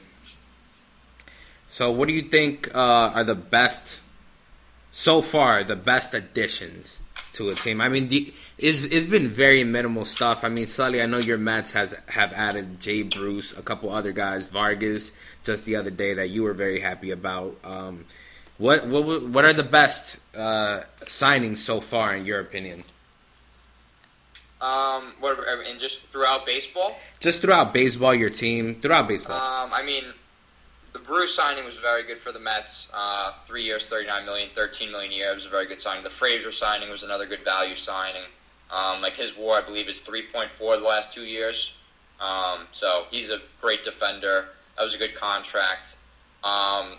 I mean, obviously, uh, the Stanton, Stanton to the Yankees, that was just a major splash. He makes them so much better. Um, you got, but then, you know, a team that I think really got much better, and, you know, you see the Brewers get Kane and, you know, trade for Yelich. That, I mean, that really made them, I mean, they're right there with the Cubs, in my opinion. Um, they're, you know, they're, they're probably easily the most improved team in baseball, definitely in the National League. With, you know, Yelich has a W A R of three point nine, uh, Kane five point three, a lot of that probably on the defensive end and covering so much ground in center field. Um, those two guys really, and now they're thinking, because they have so many outfielders, they're going to put Ryan Braun at first. The Brewers really, um, they really won out in this free agency. And although I really do like what the Mets did, they did great. And then, and then a team like the Angels, they traded for Ian Kinsler. Um, they got, you know, the Japanese Babe Ruth, if you will, Ohtani. Mm-hmm. And then, you know, they they get Zach Cozart, who had a, I'm pretty sure a career year, batted two ninety-seven, um, who actually has a four point nine W A R, um, very high. Zach Cozart had a great year last year. Um, I mean, the the Angels really made out. The Brewers made out. Um, but, yeah, nothing too eye-popping. I mean, I don't think the, I think the Cubs are going to regret that Darvish signing in a couple of years. Yeah. That's not going to work out for them. Yeah. The Cubs seem desperate this offseason. I mean, and think that their their rotation isn't just isn't there. I mean, they're good, probably going to lose Arrieta. Um, Lackey had, I mean, not Lackey. Uh, Lester had a not great year last year, and now they got Darvish, who who knows what he is past the sixth inning, and we know what he is in the playoffs. Not good. And also the I Cardinals, mean, though, in that division. Adding Ozuna, good point. Yeah. They're on the up and up. I don't think they're a threat yet, but they're now to be noticed. The Giants actually, they, they got a lot better too. I forgot about they got they got they traded for McCutchen, Longoria. They got Longoria. They just got they then they just signed uh, Tony Watson, the lefty. Yeah, yeah, that's a he's a really uh, he's he's probably the best left-hander available. Um, I mean, the, the Giants are probably second in that division at this point. Yeah. Um, yeah, probably. I mean, the Diamondbacks may. I think they're going to lose J D. I think the, the Sox will lock him up at some point. I don't see J D coming coming back. So if they lose J D, that's they're they're really going to hurt. The Rockies. They, I, I don't know about the Rockies. They're they're kind of. I don't know. I feel like they overperformed a little bit last year, and they don't have the pitching. Yeah. If the Sox don't land J D, they're screwed. I mean, they have to. They got to keep up with the Yankees. The Yankees. Yankees already blew them out of the water last year with runs scored. I mean, this is just going to be out of hand in the A L East if they don't sign someone. If not J D, I don't know who else they get as a power hitter, but they need it because, I mean, the Yankees pitching is going to be right there, too. So you got Severino, Tanaka. They signed that one-year deal with C C. He came through in the playoffs for him. I mean, they got a lot there. It's going to be tough. I think they're probably one of the better teams, like you said, coming out of all these moves, and I mean, we'll see where these guys end up in the next couple of weeks here, hopefully. I mean, spring training's eight days away. Yeah. Full full teams will be there eight days. I mean, hopefully you see these guys sign somewhere before then, but, I mean, it really depends on where these last few big big names end up. Uh, quick question. I know this kind of has, in the past couple of weeks, has been, like, swept under the rug, but what about the Astros? And they got Garrett Cole, so, I mean, that's a huge addition. Yeah, huge yeah, addition. I mean, really, really like, really like the addition. Um, he's an, I mean, they, they need starting pitching depth. Um, you know, they obviously their one two um, is great. Obviously, mm-hmm. um, with Keuchel and Verlander, I mean, he, he gives them a really solid three now. Now they don't have you know guys that they they're not too sure of, like you know Charlie Morton's of the world. Uh, you know those those type of their back end of their bullpen was a little. I mean, uh, their starting rotation was a little shaky, so now they shored that up. And then they got they got Joe Smith from from uh, Cleveland. I mean, he's a really good uh, reliever that they got. Um, I think that helps them out a lot. They definitely they definitely got better. They're, I think they're the clear, I think they're the clear one A in the American League right now. Absolutely. Gotcha. All right, now moving, just get a general picture. Starting with uh, with the A L, let's see just. As of right now, what team do you think are the best teams in each division? And, you know, just starting with the A L East, I want to see where you guys think. Who's the best team in that division right now? Um, you know, Yanks, I think, clearly have that right now. Boston could somewhat equalize it with Martinez and maybe a few more smaller side moves. But it's, you know, the the Yankees were at ninety-one wins last year. You got to look at them for at least ninety-five, ninety-six this year with the addition of Stanton. Um, they really didn't get much worse in any any other area. Maybe uh, infield defense, depending on where they play rookies, and you know, just overall how Torres handles his transition to the league. Um, but yeah, I don't think you can. I think it's hard to argue as the rosters sit today. Anyone but the Yankees in that division. Sully? Yeah, I mean. No, t- Tom, go ahead. Oh, no, no. Uh, so, I like the, so the Yankees. I mean, the Sox could definitely make a run at it. They were pretty close last year. We only had two more wins than the Yankees uh, with ninety-three. I mean, I think they're both going to be right around one hundred again, regardless. You know, they're going to beat the bad teams. They're going to have some good games with the better teams in the league. But it's going to be – I think it'll be close at the end, but I think the Yankees take it at the end of the day. That offense is going to be potent. Sully? Yeah. I agree. Um, the Yankees, as of today, are definitely the better team. I'd probably say four or five games better, um, maybe four, five, six. I mean, but with J D Martinez, he, he does have a, carry a W A R of four. Um, you know, so he would, I think, close the gap to a couple games. And I, I think they will end up with him. So I'd probably say, agree with you guys and say Yankees by a hair, but it'll be a really good race throughout most of the year. The, the Red Sox just, they're desperate for power. They were last in the American League, I think, twenty-seventh in the majors in home runs, so they really need power. Um, it'll be interesting to see how much J D gets, because I don't see him going back, back to Arizona. If he goes back to Arizona, then that means they can't afford to sign uh, Goldie over there, and he's their guy. He's their franchise. So he's like the most quiet superstar ever. He really so is. Quiet, he's so a, he's like a five-tool player that no one talks about. I mean, the guy can steal yeah. thirty, twenty-five, thirty bags at first. It's incredible. You never see that. And he's a big dude. He's a big lumbering guy, but he just he lumbers over there to first, and he, he can steal second. He hits for average power. He's got a good glove. A huge Goldie fan. Never gets yeah. any love, you're right. Yeah. All right. He's always topping the boards in fantasy drafts, too. I yeah. Mean, understandably I mean, I, so. I don't know what it is. He's just, maybe because he's in Arizona. I don't know. All right, let's talk about uh, a division that the Nationals won by twenty games last year. Huh. Uh, who do you think is uh, best in that? That is it still the Nationals team uh, division to lose?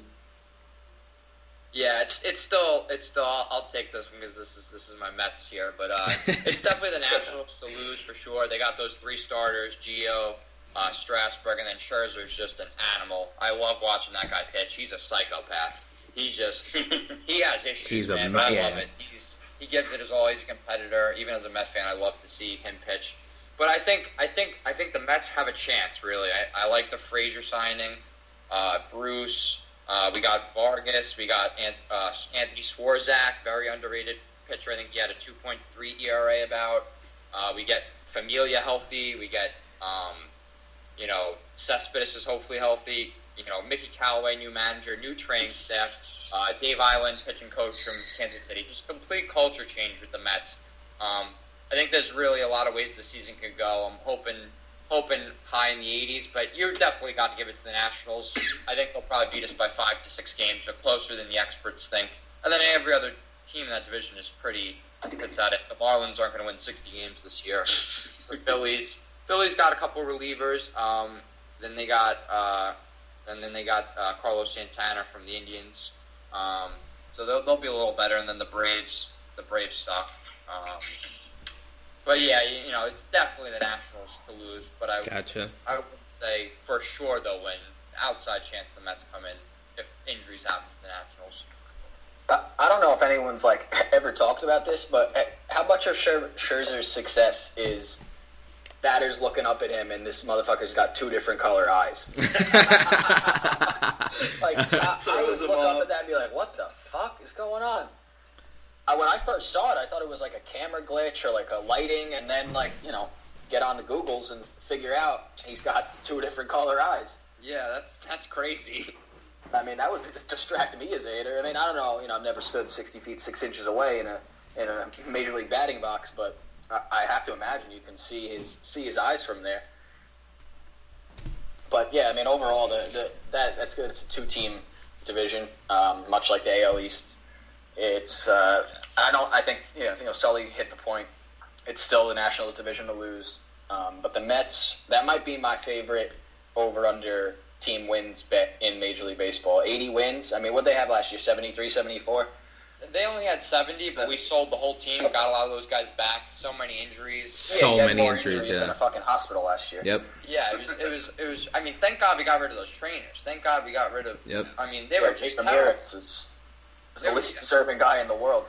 Uh, it, unbelievable, and you know it comes down to our starting pitching. Um, you know, hopefully, guys like Matz, Harvey, Wheeler can get back on track. But the Vargas signing gives us some stability at least. But I'm rooting you know, for they, Harvey. I don't know why, but I, I just... Yeah. It was so much fun to watch him pitch. Oh, I, I completely like, agree. I, when yeah. he was pitching in the World Series, all jacked up, screaming at the end of the eighth inning, I was like, I was like, hell yeah. I was like, and that's oh, the last man. time we've seen him. I was like, yeah. like, you showing... Like, I'll always like Harvey for that reason, being a Met fan. He showed that passion, that desire, that just, like, fuck yeah, let's do this. Like, I know he blew it in the ninth, kind of, but Terry Collins really just... I, I'm obviously not a fan of Terry Collins. He... He butchered that whole situation. He he, he should have taken him out. Once he walked that first guy, he said, you got one batter, you fuck up, you're out. But yeah. then, then he gives up the double, then they take him out, and it's too too late. The game's over at that point. But, yeah, Harvey's always a guy I root for for some reason, even though a lot of Met fans really don't like him. Yeah, and even I was laughing a little bit just now, Sully, because I remember last year, whenever we spoke Mets, you would always say, don't worry, Terry Collins is going to make a decision way too late and fuck up this team somehow. Yeah, so just, always does. So it's pretty funny. All right, jumping to the A L Central, where the Indians won that division by seventeen games. They had one hundred two wins last year. They, you know, I think this is their division again this year. What do you guys think? Clear favorite. I mean, yeah. they had one hundred... Three wins last year, Two. was it? one hundred two. one hundred two, yeah, one hundred two. I mean, that's just like, they're going to run away with that. The Twins aren't going to do anything. The Royals, I don't know what happened with them. You're in the World Series. A couple years later, you're at the bottom of the barrel. Like, I, you they only got they only got worse this offseason. Yeah, it's going to be, it's not going to be good. I mean, they're going to they're going to run away with it. And I think they're, uh, this could be a year that they really do, do make a, a full run. Close it out, because they've been right up there the past few years. I mean, they're they're a couple moves away from in-game moves too. I mean, a couple things go their way in games, and they're World Series champions.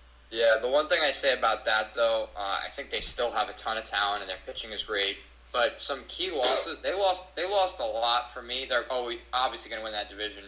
Twins will be good, but they'll still win it by eight to ten games. I think they lost they lost Mickey Callaway, their pitching coach. So yeah. to the Mets, obviously. Yeah. That's right. Um, That's right. So we want to see how that type of how, I don't know. You know, it probably won't affect the Corey Klubers of the world, but you know, the Mike Clevengers of the world, the guys that he really you know worked with. You know, the Trevor Bowers, those guys. Are those guys going to fall down to you know a me- the mediocre level from that? And also, they lost Jay Bruce once again to the Mets. Um, that sound like a broken record. And they lost Joe Smith, reliever, and they lost Carlos Santana to the Phillies. So they got some holes.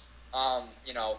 To the middle, to the end, back end of that lineup. But then again, they, they did sign Yonder Alonso, um, and he's he's a good player. Played with you know played really well with um, Oakland, and not so well with uh, Seattle. But he's a good player. Um, but I don't know if he'll fully make up for Carlos Santana's production. But they're they're they're the clear favorites there for sure. Gotcha. And how about the N L West, which featured three playoff teams in the D-backs? The Dodgers having the best record in the bigs, one hundred four wins. The Diamondbacks getting that wild card spot, and the Rockies also getting a wild card spot. Do you think the D- Dodgers uh, run away with that division, or is it going to be tighter this year? I think it's tighter because of the Giants. Um, I think Arizona and Colorado are both going to come back down to earth. Um, you got to figure they'll be in the, the mid mid to low eighties range wins wise.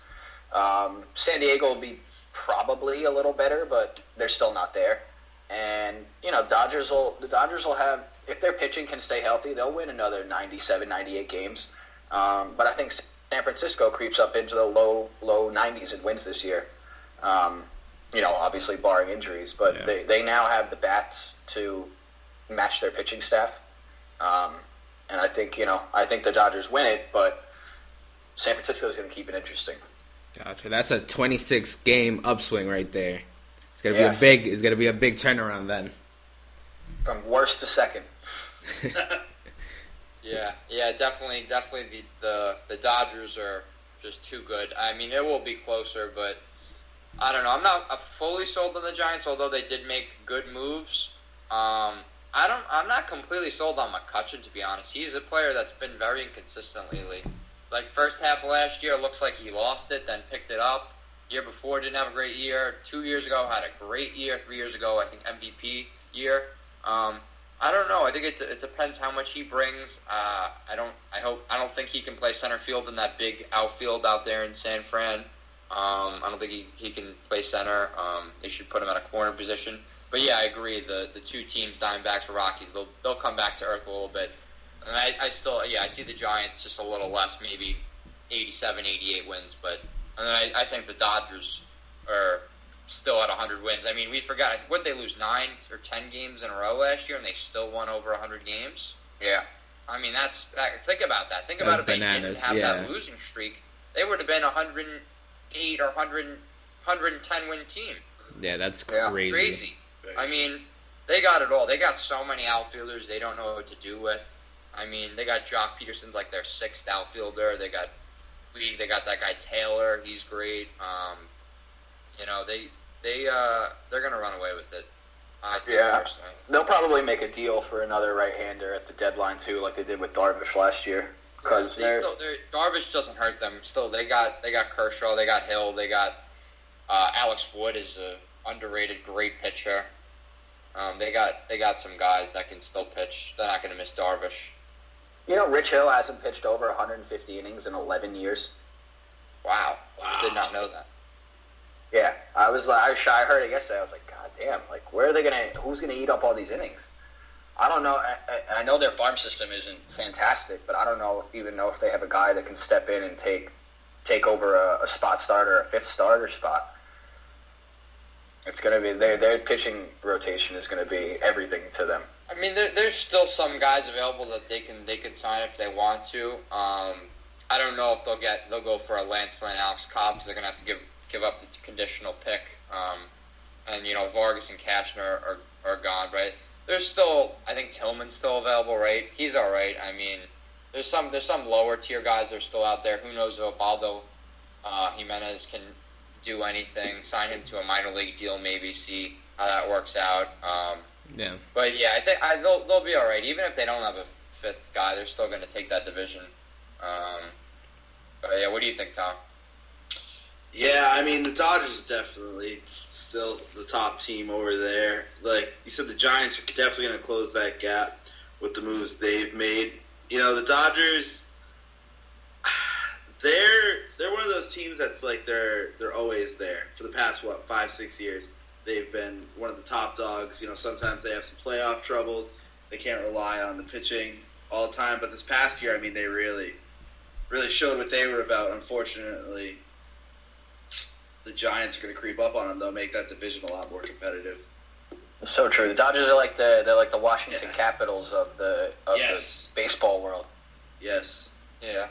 Always, always a great, great regular season team, top of the league all year, and then yeah. always but have they, their troubles in the playoffs. They did. I don't. But this year they didn't have. They wasn't self-inflicted this year though. They just lost to a better team, but it was neck and neck. Right. Yeah, this year they really they came to play this year. I got you. Got to give it to them. In years past, like teams like them and the Nationals, just you don't think of them as a threat. But I mean that World Series was tremendous. Uh, yeah. Both teams played amazing. Um, it was just a joy to watch. And you know, they, they they they probably have a good chance to get back there. I think so. Speaking of World Series teams, we know the Cubs were champions a couple years ago. Let's talk about their division in the N L Central. You got the Cubs winning ninety-two games last year. The Brewers were only six games back. And the Cardinals were nine games back, too. So I don't think this is as... You know, I don't think the Cubs are like a lock to repeat. I think this is a much tighter division. The Brewers added a lot of players, as you said. Uh, what do you guys think in terms of who wins that division? Uh, you know, I think it's still the Cubs, but Milwaukee's definitely closing the gap. Uh, you know, if if Chicago, there's a world where Chicago comes even more back down to earth and loses this division. Um, I don't think it's likely, but you know, the Cubs, they showed they were more human last year. Um, their rotation just wasn't the same from top to bottom, and their lineup just didn't produce what it did the year in years before. They've got a lot of bad contracts. Um, I don't think, you know, we touched on it before, I don't think the Darvish contract is great. Um, it obviously helps their rotation, but contract numbers-wise, I, I'm not a huge fan of it. Um, we're still paying, you're still paying Jason Hayward four hundred million dollars to hit a one seventy and twelve home runs. Um, but, yeah, I think, you know, Saint Louis will close the gap even more. Maybe they can take it in the mid-eighties. But I think it's the Cubs The Cubs probably win low nineties again and, and eke out the division by two or three games. Gotcha. What do you think, yeah, Sully? Um, I think it's – I think I kind of agree with Dave, but I, I think – I don't know. I mean, I don't think it, – it depends if Lester and Darvish can pitch great, they're going to win the division, but I'm not sold they can. I mean, maybe Lester, but probably not Darvish. I just think, like, I look at those two guys, like I said before, with Yelich and Kane. I mean, you add up the wars, three nine and five three, that's, you know, maybe they don't do as well as they did last year, but that's, what is that, nine point two extra wins. I mean, that would put them that would put them a little bit over the top. I, if I had to pick a team to win the division, to be honest, I would pick the Brewers. I think they're a sleeper. Um, I think they need to get another starting pitcher. Um, they have they had some injuries last year to their pitching staff. I think they're going to either trade for someone by the deadline, and I think I think they'll actually eke out the division by, I think they'll win ninety-four, ninety-four, maybe ninety-three to ninety-four. I think the Cubs will be at like ninety, and I think the uh, Cardinals won't be too far behind at like eighty-six to eighty-seven. Yeah, yeah, the Cubs. I mean, they're they're there. They had no one bat over three hundred last year. I think the closest they had is someone two ninety-eight, but, I mean, not really hitting as well as they have in years past. I mean, maybe it'll turn around this year, but like you said, their rotation is going to be what keeps them in it. They can get good years out of Lester. They can get Darvish to go in there and do what he does. I mean, I think, though, that in the long run, like Dave said, that's going to hurt them in the long run. I say in two years they're going to be regretting that long deal. Yeah. All right, to finish it off, how about the A L West? I mean, the Astros won one hundred one games. They only got better in the offseason. Then you got the Angels, who were behind twenty-one games, the Mariners twenty-three games, the Rangers twenty-three, and the A's twenty-six games. I'm going to go and think that the Astros win this one again this year. Yeah, this might be the biggest difference. Might be the biggest difference from first to second of any division. I, although I like, like I said before, I like I like the Angels to I like the Angels to win a wild card. Honestly, I mean, they got, like I said, Kinsler. Uh, I don't really know what to expect from Ohtani. He's, he's like has these injuries and whatever, but I mean, they still got Cozart. And then, you know, if Trout can stay healthy, he clearly makes them better. He's probably the Huge. best player in baseball if yeah. he's healthy. So, and he hasn't been healthy, so you can't bank on that. But if he's healthy, I mean, you got the Japanese Babe Ruth and, you know, Cozart, and you got, you know, Eldrenton Simmons is a great defensive. They got Justin Upton they traded for last year, too. They just, I mean, they got Justin Upton. He's a, he's a good young player. Um, so they, they got, they got, I like C J Cron, actually. I mean, Pujols can still lift power. They got, they got some talent out there, um, low key. So I think they'll, they could make it a little bit closer, but it's not, I mean, it's, you know, it's still, they, I think the Astros are going to win one hundred five games this year.